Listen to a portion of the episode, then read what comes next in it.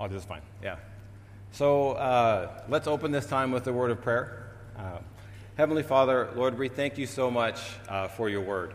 Uh, we thank you for the instructions that you left behind for us and for uh, giving us the ability to call out to you, to reach out to you uh, through our study and through, through our prayers. And as we attempt to get into another piece of your scripture, I just ask that you are here with us today. Help us to hear what we need to hear, to learn what we need to know, so that we can learn and grow uh, during this time. These things I say in the name of Jesus Christ. Amen.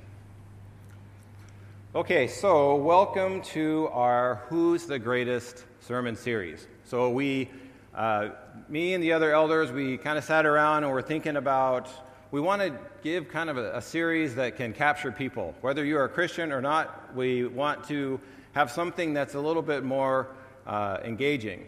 Uh, so we started out with the series that's called The Road to Calvary.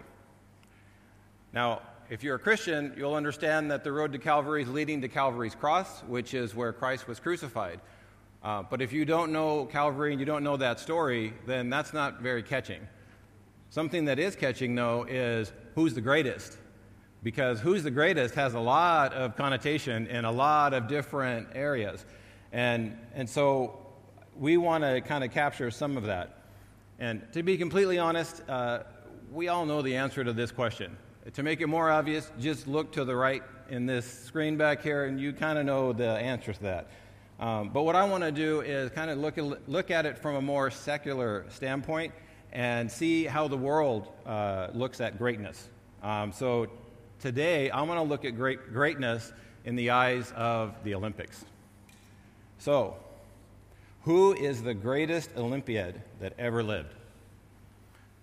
So, to answer that question, uh, you have to kind of ask yourself what makes an Olympic athlete great? Is it just the fact that they are talented uh, in their chosen sport? Um, is that enough? Or is it that they are uh, humanitarians and do things outside of the sport that help to show that the human side of, of them and that they're not just the machine that does the sport?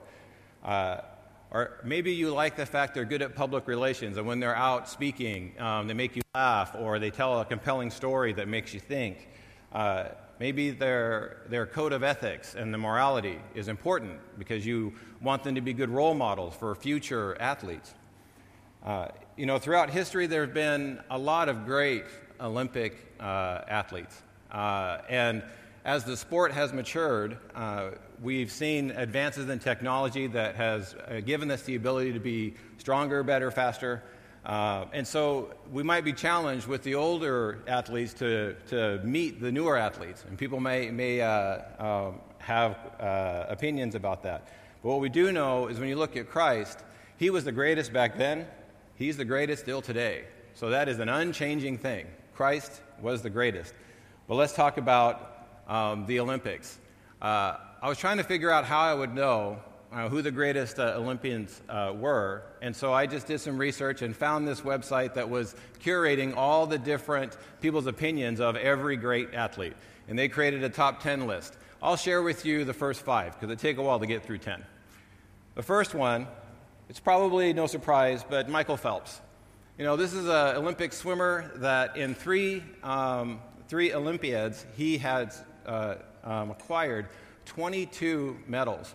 So he's the most decorated of all of the Olympians of all time. So it would seem appropriate that people ranked him number one. If we move to number two, another impressive guy, Usain Bolt. Uh, he is the fastest recorded man that was ever timed. Uh, he's got uh, world records in the 200 meter and the 100 meter. And even when he competes with his teammates, he still holds world, world records. In the 4x100, they have that world record. So, number three, uh, it was a little surprising to me, this one. Number three was Michael Jordan.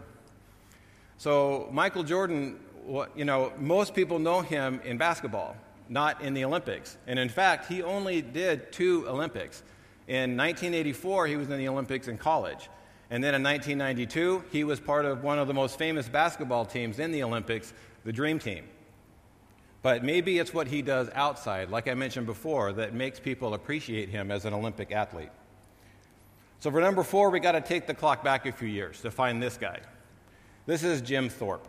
He was a Native American, and he was a gold medalist in the 1912 pentathlon and decathlon. So a few years back. Uh, but Jim Thorpe did more than Olympics. He was a professional American football player, professional baseball player, and a professional basketball player. Unheard of in today's world, right? He was an amazing athlete and he won his, his gold medals, and then he lost his gold medals because in that time uh, you had to be an amateur. And it was revealed that Jim Thorpe was a semi professional baseball player two years before.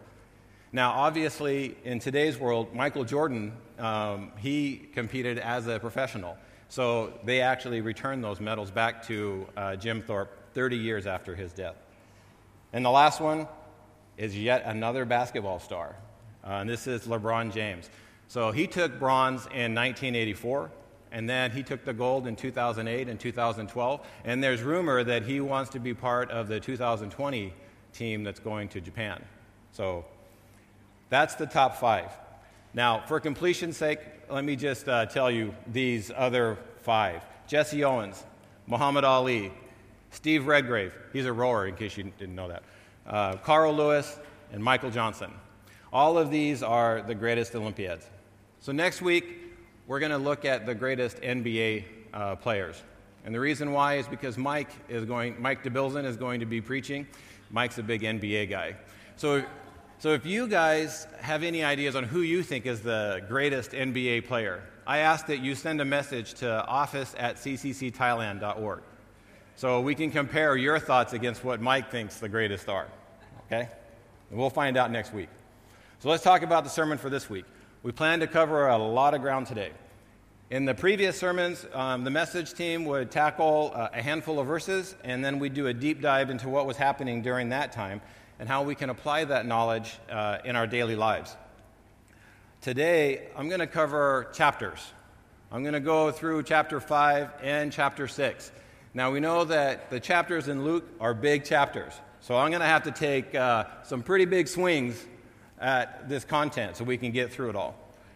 Uh, so let's get started with an overview of the chapters. I don't even know if you can see that. See, there's so much stuff here. So let me just give you this overview. Um, so, first, we find Jesus uh, uh, calling the first of his disciples. Oh, no, sorry. Last week we had Max um, come up and talk about the early part of Jesus' ministry. And so we find this continuing in chapter 5. And it's here that we see that Jesus called his first disciples, and then he was cleansing a leper. After that, Jesus enters into controversy as he comes face to face with the, uh, the uh, teachers of the law. They start to question him regarding fasting and working on the Sabbath. They get more upset when he starts healing. Um, as his ministry grows more and more and people uh, begin following him, he appoints 12 to become apostles and also continues uh, teaching the masses. In Luke 6, we see the calling of the 12, and I want to end my time focusing on that calling. Uh, and then we'll also find Jesus' sermon on the plains in chapter 6. So we have a sermon on the mount in Matthew 5 and the sermon on the plains here. So we got, we got a lot to cover. So let's just get into it. So let's talk about the early ministry with Jesus calling the first disciples. This is verses 5, 1 through 11. I'm not going to read all of this. I think if I did that, I would have a whole room of people just nodding off. So instead, I'm going to try to summarize uh, what we see here. Uh, so, this first section is when Jesus called his first disciples. Um, he had already gained uh, a, a, pretty big following after his baptism uh, with John the Baptist, and one of those followers was Andrew. Andrew was the brother of Peter, and when Jesus approached uh, the lake of Gennesaret, that's where Peter was. He had just come back from a, a, long night of fishing where he was quite unsuccessful. He was tired, but he knew who Jesus was. And Jesus goes up to Peter and he says, uh, uh, Can I get in your boat and can you put your boat out a little bit? I want to teach um, my, my followers. And so uh, Peter agreed. And Christ did that for a couple of reasons. The first reason is when he's standing on the boat and he's across water, his voice, when it hits the water, will carry a lot farther. So he can reach a lot more people. You know, he didn't have these fancy microphones back then, so he needed more natural ways to to uh, get his voice to, um, to go out farther. The other reason is because he had a plan for Peter. So Christ does his teaching, and when he finishes, he tells Peter, Hey, I want you to uh, go out into the lake, and I want you to cast your nets into the deep water. So Peter, he's a fisherman, right? He's like, Are, are you serious? He's like, do you know what time of day it is right now? It's the middle of the day. And nobody casts their nets in the middle of the day for one, let alone in deep water. You will catch nothing. And so in his mind, he's like, Who is this carpenter to think that he knows how to fish? I know how to fish, and I have not caught anything. But he listens. And they go out into the water, and he casts his net, and he pulls in the biggest catch that he has ever caught. So big, in fact, that his boat could not bear the weight of that catch. So he calls his partners over Come, come, help me, help me. This boat comes over, cannot bear the weight. Two boats that had been fishing through the night and caught nothing were now practically sinking because of their catch. When Jesus or when Peter discovered this, oh my gosh, he fell on his face because he recognized his mind and, and his heart was in the wrong place, and he knew who he was standing in front of. And he, he was just humbled. And he asked Jesus, Please go away from me. I, I do not deserve to be in your presence. So, did Jesus go away? Absolutely not. Jesus instead said, Hey, Pete, I want you to follow me. And at the same time, uh, um, James and John, his, his fishing partners, they said, Hey, we're going to get on that same boat. We're going to follow you too. Okay, so then we go to the next section where Jesus is cleansing a leper. So he had an encounter with a, a leper, and it was a man, he, he needed things to change. So leprosy was a, like a general category of the Jewish people, and it's used to describe a variety of skin diseases. So if you fast forward to today, uh, even with all of the advances in uh, medical and science that we have, there's still about 10 million people in the world that suffer from leprosy. So it, it's a pretty big issue. So, in that time, one of the jobs of the priest was to examine a person to see if they were a leper. If that determination was made, this individual had to be isolated and they could not return to normal society until they were de- declared clean because leprosy it's, uh, it's something that is contagious. So this man was required by jewish law to keep his distance from everybody but he was willing to break the law because he knew about this man named jesus. So he went to jesus and he humbled himself before christ and asked for a healing. And so jesus he, he healed him. And it was an example of how Jesus is, has always been a friend of the outcast. You see so many examples in Scripture where Jesus is finding himself speaking with people that you wouldn't normally find, um, like preachers of the law, speaking to. He broke those molds, and it was fantastic. Okay, so we, we get through this, and now we enter into controversy. Because up until this time, Luke hasn't talked at all about the Pharisees, the Sadducees, the teachers of the law. Jesus hasn't had an encounter yet that was recorded in Scripture until now. Now we get to the healing of the paralytic. So it's here that we, we first meet the Pharisees and the teachers of the law. So they're elders of the temple, much like I'm an elder of this church. And it was their responsibility to protect the, their people from being led astray by false teachers and false prophets in the same manner that we would here. We would not want to have false teaching um, come at, at this, uh, at this pulpit. So we want to protect that as well. So I understand why they would want to uh, learn more about Jesus. When John the Baptist was doing all of his work, they actually went and, and watched John the Baptist to make sure that he wasn't doing anything uh, that he shouldn't have been. And now they hear about this Jesus of Nazareth, and they want to know what about this guy? So, this set of verses, it kind of highlights an amazing friendship that existed between the paralytic and his friends. So, if you're not familiar with the story, uh, this is a paralytic, can't walk.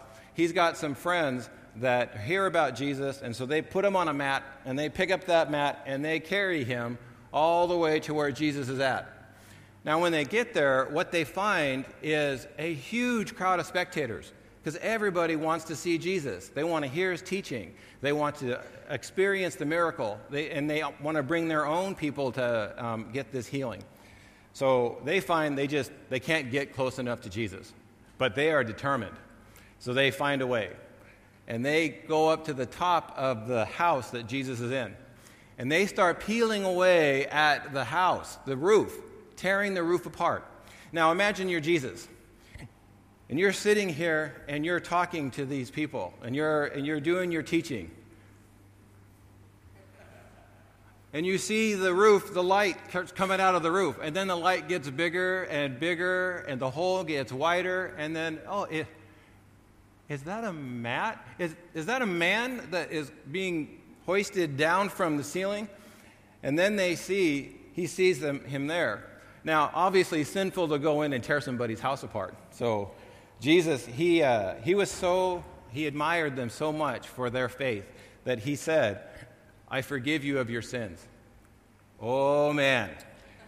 The Pharisees hear this and they're like, What did you just say? You can't forgive people of sins. Only God can forgive people of sins.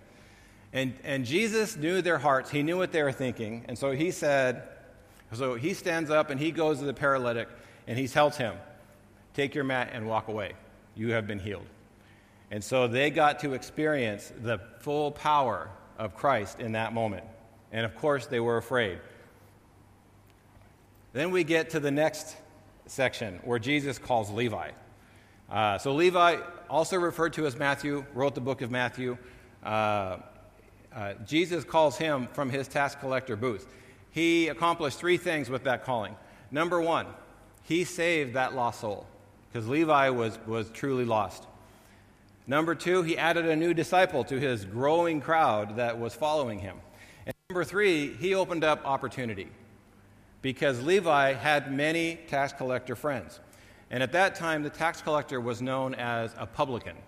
Uh, so these are people that would sit in the toll booth and they would force travelers as they would go down the road to pay duties on merchandise that they brought with them.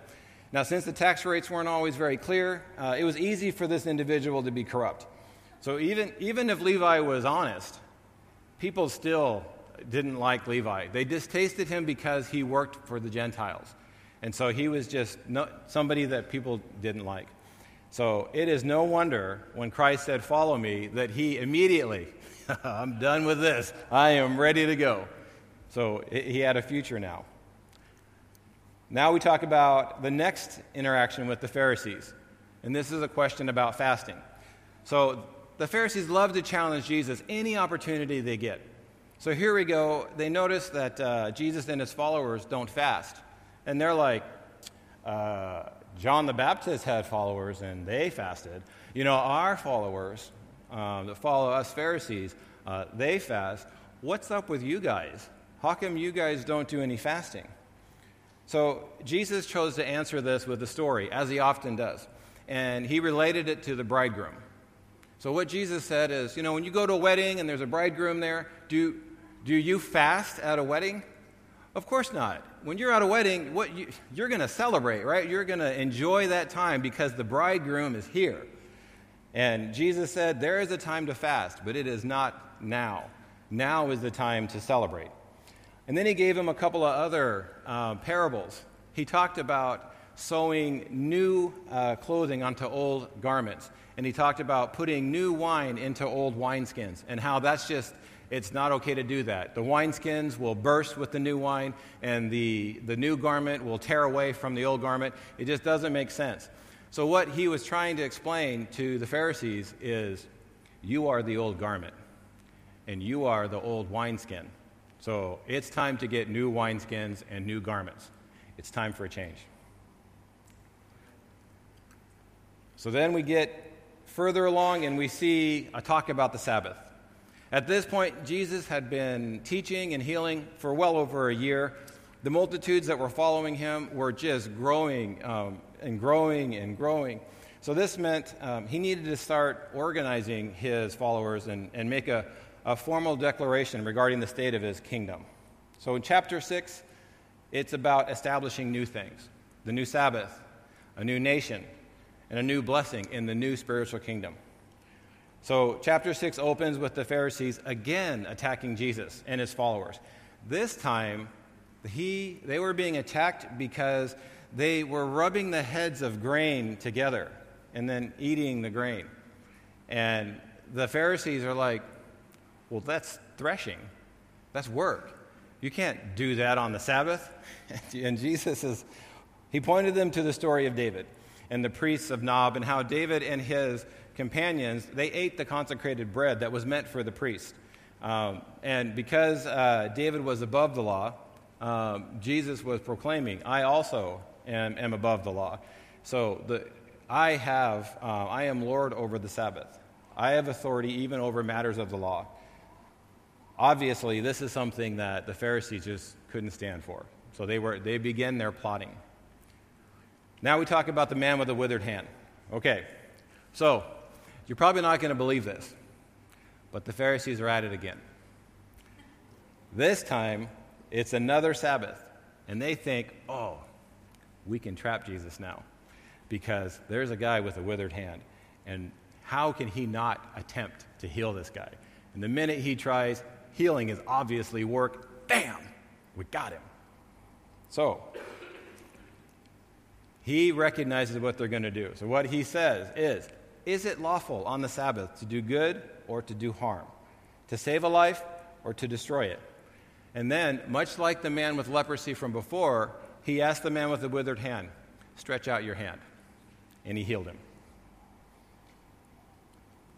So now we move into the appointment of the 12 apostles. Now, this I want to spend some time with after I finish this summary, but uh, let me just say this much. Uh, by this time, Jesus had many disciples. You know, a lot of times we hear about the 12 disciples, but there were many disciples following, right? Disciple is just really, a, uh, it's a learner or somebody who's an apprentice. So if you're not familiar with that term, that's what it is. So he had many people that were learning from him.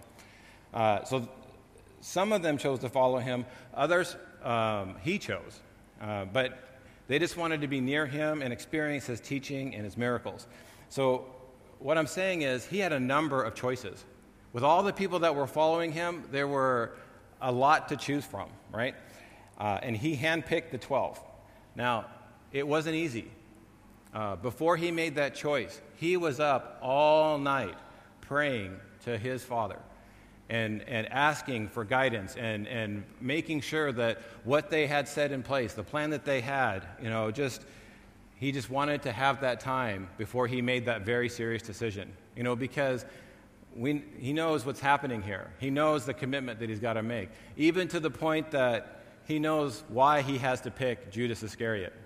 And it's a tough decision, but we'll talk more about that. In the meantime, let's move on and get through this chapter. So now, Jesus is uh, ministering to a great multitude of people. Uh, this is what's referenced as a Sermon on the Plain. Uh, it's a little bit different than the Sermon on the Mount because in, in this one, it talks about him doing his sermon on level ground. So that's, that's the plains area. Um, and this, this version is a little bit shorter than what's in Matthew because it takes out the Jewish parts. That's the interpretation of the Jewish law. So, smaller version. Uh, he had many there that were there uh, that, uh, that he, he taught. And uh, not only that, he had visitors from Judea and Jerusalem, even way up north in Tyre and Sidon. These people came down just to hear Jesus talk. And what did he talk about? He opens with the Beatitudes. So, the Beatitudes is kind of a, I don't know, I don't know it's, a, it's a church word, right? It's like, what is it? What is, what is that? So, if, uh, if you don't know, you're trying to understand, or you're looking around or opening up your Google, what, what is this? Let me, let me help you out. Um, the word comes from a Latin word that is uh, uh, called uh, beatus. And beatus means blessed or happy. So when you think about the Beatitudes, you think about the blessings. And so you notice they all start with blessed are those. That's why they're called Beatitudes. Um, so I'm going to try to get through uh, these uh, quickly to help you understand more about it. The first one says, Blessed are the poor in spirit, for theirs is the kingdom of heaven. So, poor in spirit, uh, that's, uh, that's a phrase that means to be humble and to have humility. You know, if you think about the Pharisees, definitely not poor in spirit, they were very proud. And how difficult is it to try to connect with somebody who thinks they already know? Right? You just, you can't. Because they, they, they believe, I already know the answer. There's nothing more that you can tell me. But the poor in spirit are so open to hearing this good news. So they are blessed. The next one Blessed are those who mourn, for they shall be comforted. Um, there is a time that uh, I have a testimony for this congregation that I will give to you that deals with mourning. And I will tell you, I completely understand the blessing that comes from mourning. And I, at some point, I'm going to share that testimony, and hopefully, you guys will understand what it means to be blessed through mourning. The next is, Blessed are the meek, so they shall inherit the earth. Now, meek sounds like meek, you know, like, you know, like weak, you know, kind of rhymes with weak, but there's a, there's a meaning to it. Uh, meek people are gentle and kind. You know, you think about gentleness. Gentleness is how you treat others. It's like a active grace, right? It's being sensitive, having kindness. Meekness is a passive grace. It is how you respond to how others treat you. So that level of meekness is um, the people that will inherit the earth. And, and if you recall, Moses was considered the meekest person on earth. Blessed are those who hunger and thirst for righteousness, for they shall be satisfied. That desire for justice and moral perfection leads one to fulfillment of that desire.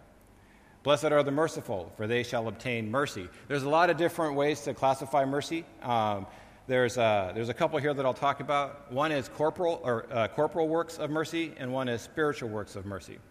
So if you think of corporal, it's things like feeding the hungry, um, giving drinks to those that are thirsty, clothing those that have no clothes, um, sheltering the homeless, comforting the imprisoned, visiting the sick, or burying the dead.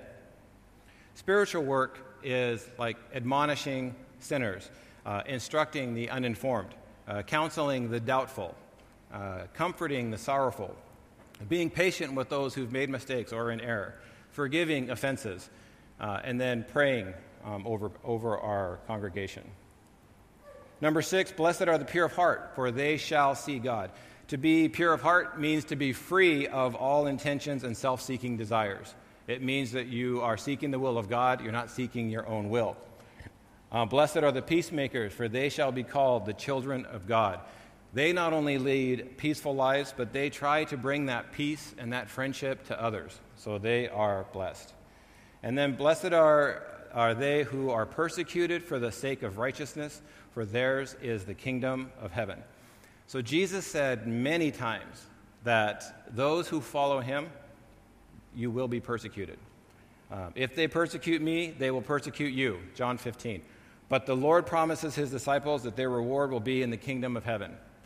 Your faith in Christ is not meant to mean I'm going to be blessed forever. I'm going to receive all, I'm, I'm going to get rich. I'm going to have all these different things.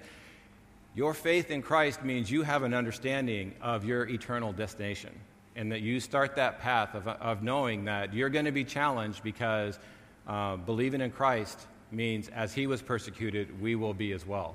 So he, he makes sure that we know that. So, right after he talks about all these blessings, he enters into the woes. And all four woes that are listed here, they all have a common truth. Uh, you take what you want from life, and you pay for it. Uh, if you want immediate wealth, if you want fullness, laughter, popularity, you can get it, um, but there's a price to pay, and that, that's all you get. So Jesus didn't say that these things were wrong. Um, he said that being satisfied with them, it's, it's its own judgment. So H.H. Farmer wrote that to Jesus, the terrible thing about having wrong values in life and pursuing wrong things is not that you're doomed to bitter disappointment. It's that you're not. Not that, uh, not that you do not achieve what you want, but that you do. So if your heart's in the wrong place, you could still have the, uh, the worldly success, But that's it. There's, there's nothing beyond that. The next thing he talks about is loving your enemies. So this is a whole long. I invite you to read this part, um, 627 through 36, because it's a difficult lesson. Um, and honestly, we really could spend a lot more time on this. Um, but it's summed up in this way How do you treat your enemies? You got to love them, you have to do good for them, and you pray for them. Because honestly, hatred, it only breeds more hatred, right? So James writes in chapter 1, verse 20 For man's anger does not bring about the righteous life that God desires. So, love your enemies. Then we move on to judging others. So, this verse is a good reminder. You reap what you sow, and in the amount that you sow. If you judge others, you yourself will be judged. If you forgive, you will be forgiven. And if you condemn, you will be condemned. Jesus not he's not talking about eternal judgment, but the way we are treated in this life. If we if we live to give, God will see to it that we receive. Um, if we live to only get, then God will see to it that we lose. Um, the principle applies not only to the giving of money, but also to the giving of ourselves and our ministries and the things that we do uh, for this church. Uh, so, verse 41 and 42, it, it, was, I'm trying to imagine in my head. This is when Jesus is talking about the log in your eye and how you're trying to fix the speck in your, your brother's eye. I can only imagine what the people were, were thinking as he was saying this. I'm sure there was a lot of people laughing when Jesus has this description of this giant log that is in your eye, and you're like, hey, um, you got this speck over here. Can I, can I get that speck out? So it's a, you know, it's a lesson to us that fix ourselves first, right? We, we want to make sure that um, it gets back into the whole judging um, philosophy. And then he talks about a tree and its fruit. And basically, here, uh, fruit is always true to character. You can't grow an apple tree and get oranges, right? Just like uh, a good person produces good fruit, doesn't produce evil. Um, now, it's not to say that believers don't sin, because we do, uh, but the witness of our words and our works is consistently good to the glory of God, and that's what we should be focused on. So, in terms of ministry, uh, servants of God who are faithful will reproduce themselves uh, in the people who are, in turn, true to the Lord. So, the last part of, of chapter 6, building your house on the rock. Jesus uses an analogy of a builder who builds on solid ground or shifting sand. You know, all of us are builders, so we have to be careful to build wisely. To build on a rock simply means that we obey what God commands in His Word. To build on the sand means that we give Christ lip service. Uh, we don't obey His will. It may look as if we're building a strong house, but it has no foundation, so it cannot last. What is that foundation? It's found in, in Scripture right? The more that you pour your heart and your life into the scripture, the more your foundation is strengthened. And that allows, when you start to do the work of building, you are building on solid ground. Uh, so, not everybody who professes to know the Lord has a real experience of salvation. I, uh, I attended a pastor training these past couple of days that was held here uh, at the church. And um, the speaker there said, You know, there's a lot of preachers in hell. And he said, uh, because they, you'll have people that it, they appear on the surface to be saying what needs to be said and doing what needs to be done, but you know, it's God that's judging your heart. So it's a challenge. It's a real challenge for all of us. Uh, if you are not saved by faith, you have no foundation in your life. When difficulties come, instead of glorifying the Lord, people turn and desert Him. Why, God? Why are you doing this to me? You know, why are you giving me this test? I thought you loved me. Instead of recognizing that, that trial is that strengthening point in your life. It is going to help you to become a much stronger person than you are today. So then you, in James 1, it talks about consider it pure joy when you face those trials because it's the opportunity for you to be uh, um, even greater in your knowledge of Christ. So uh, that's two chapters. So, give me one second here. Okay. This is a lot to, a lot to talk about. So, that was a, a lot for about 30 minutes. So, sorry for the sprint, but I needed enough time at the end to get back to the topic that I want to focus on, which is the calling of the 12. So, let's, uh, let's get back into that. So, as a reminder, this is, this is what I showed you earlier. This is what um, we had, the scripture that was read today, and it's talking about the 12 um, disciples uh, that, uh, that Christ called in to be apostles. So, um, these are mentioned in Luke, but also in Mark, Matthew, and Acts. The order is different and the names are different. This can get a little bit confusing if you're not familiar with uh, the reasons why. So let me just uh, help to reduce that confusion.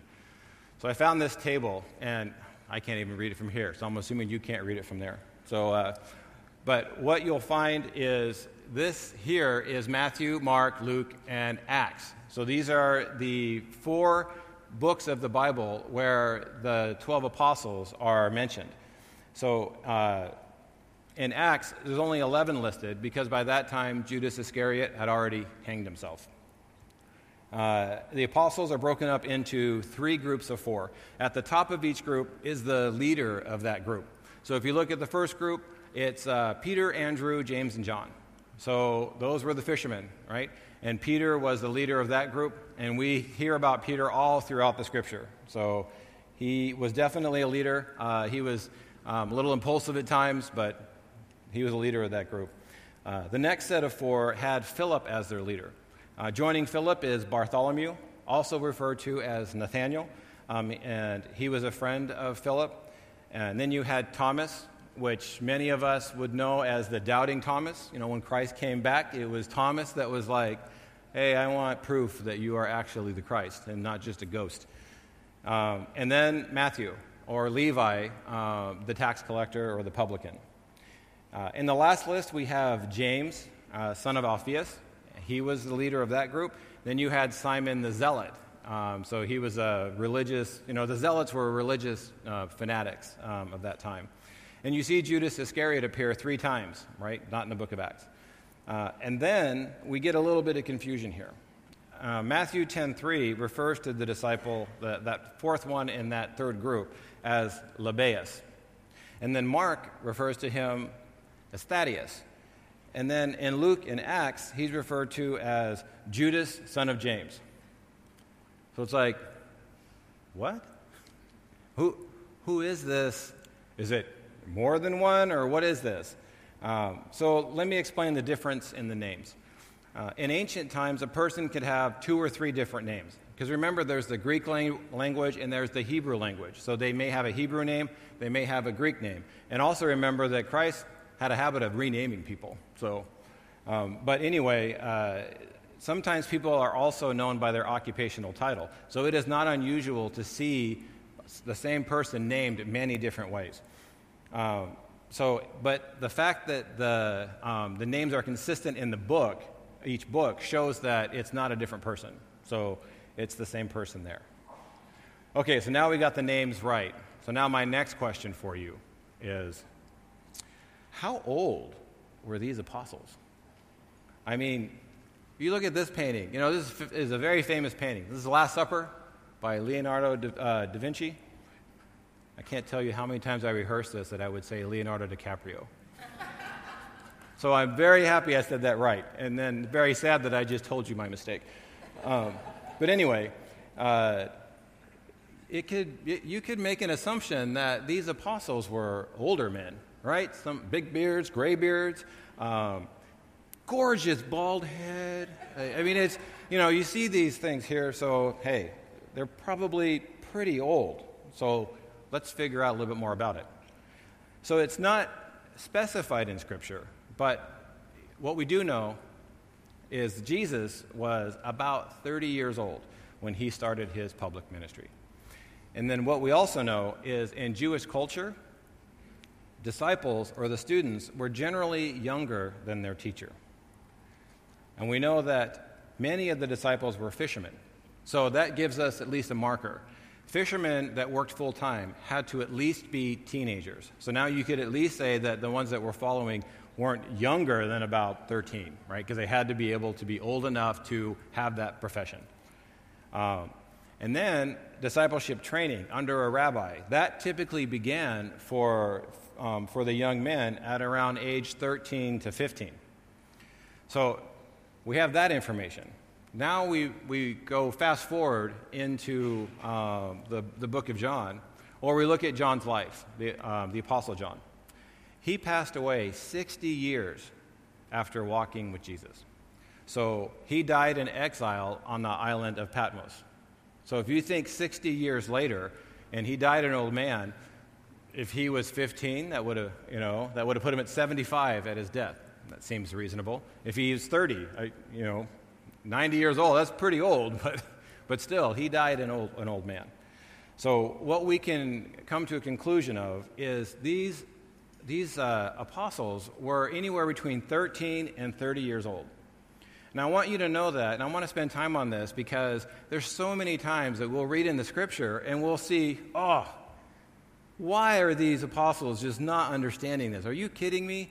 You know, we have the advantage of having the whole book. So, so we can, we know the stories, we, we know the, the parable, and then Christ explains it to us, so it's, uh, it's clear to us. So we can look at it like, how do you not know this stuff? Um, but they were young.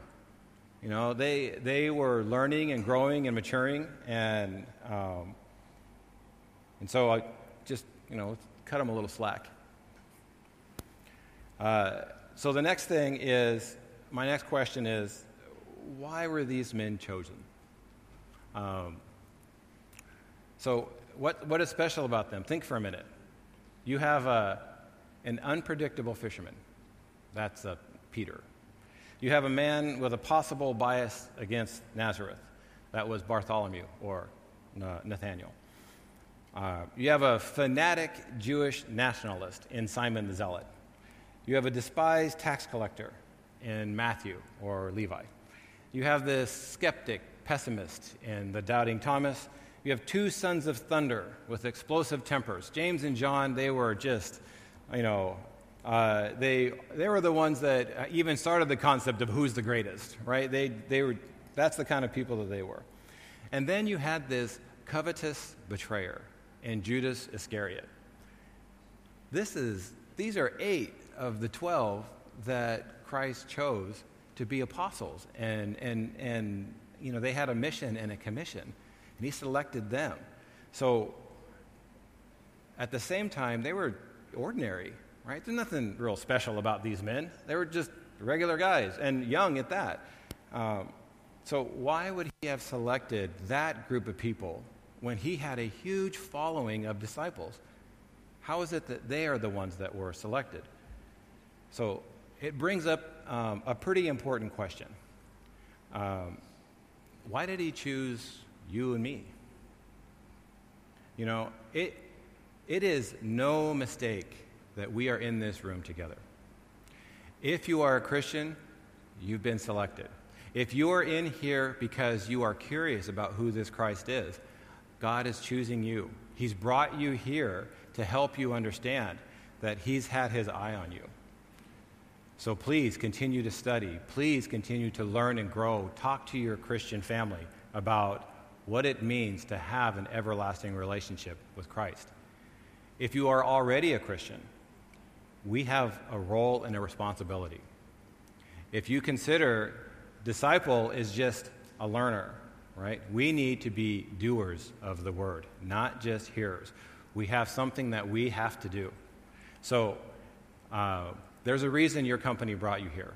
You know, you either the husband or the wife is a, is professional in the field, and you have the talents that are needed to work in that occupation.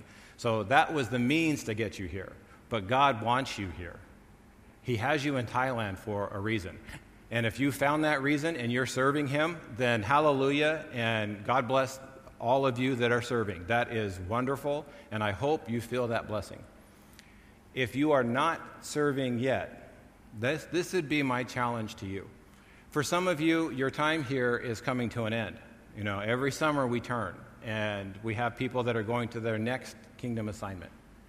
So I would challenge you to think what can you do now before that next kingdom assignment to make sure that your time here in Thailand, you can clearly see God working in your life and you know the reason why He brought you to Thailand. And it may be that uh, um, you've been doing it all along, and like I said, if you are, fantastic. Uh, if you haven't, it is not too late. Get involved, do something, and do something for the Lord. You know, don't do something because you want to be a good person and you want to go and do a service project. Uh, do it because you want to see God. And do it because you want to feel moved by the fact that He chose you. Out of every opportunity, every way that you could have gone the wrong way, God said, It's you that I want. And show Him that you appreciate that you have been called. So, all of these slides, uh, they have um, uh, the, 12, the 12 apostles. They have some examples of 12 all throughout the Bible. 12 and 7 in the Bible are numbers that denote perfection. We see uh, many examples of this uh, where in Scripture, um, uh, these references that you see here, a lot of these come from the book of Revelation. You know, the 12 tribes of Israel. Um, that's that's uh, when he called the 12 apostles. It was no mistake that 12 apostles 12 tribes of Israel, right? There's a lot of uh, different cases of that. Also, 12 was important for things like think about uh, Jairus' daughter. And if you don't know that story, uh, Christ raised that girl from the dead. She was 12 years old. Think about Christ in the temple. When he first started preaching in the temple, any ideas on how old he was? He was 12 years old. So there's some relevance to 12. So, my question to you is why was Jesus great? You know, I've talked about in this series that who's the greatest? I'm going to tell you why he's great. Um, he was great because he chose ordinary men to accomplish an extraordinary assignment. And the good news is that he's also chosen you, he's also chosen me. And it's up to us to answer that calling um, on our life. Oh, and uh, for my buddy Andy Lamb over there, uh, ni hao gao xiao, and I'll tell you later what I'm trying to say. um, so, uh, in, in my uh, training yesterday, one thing that, uh, that I learned is how to conclude a sermon.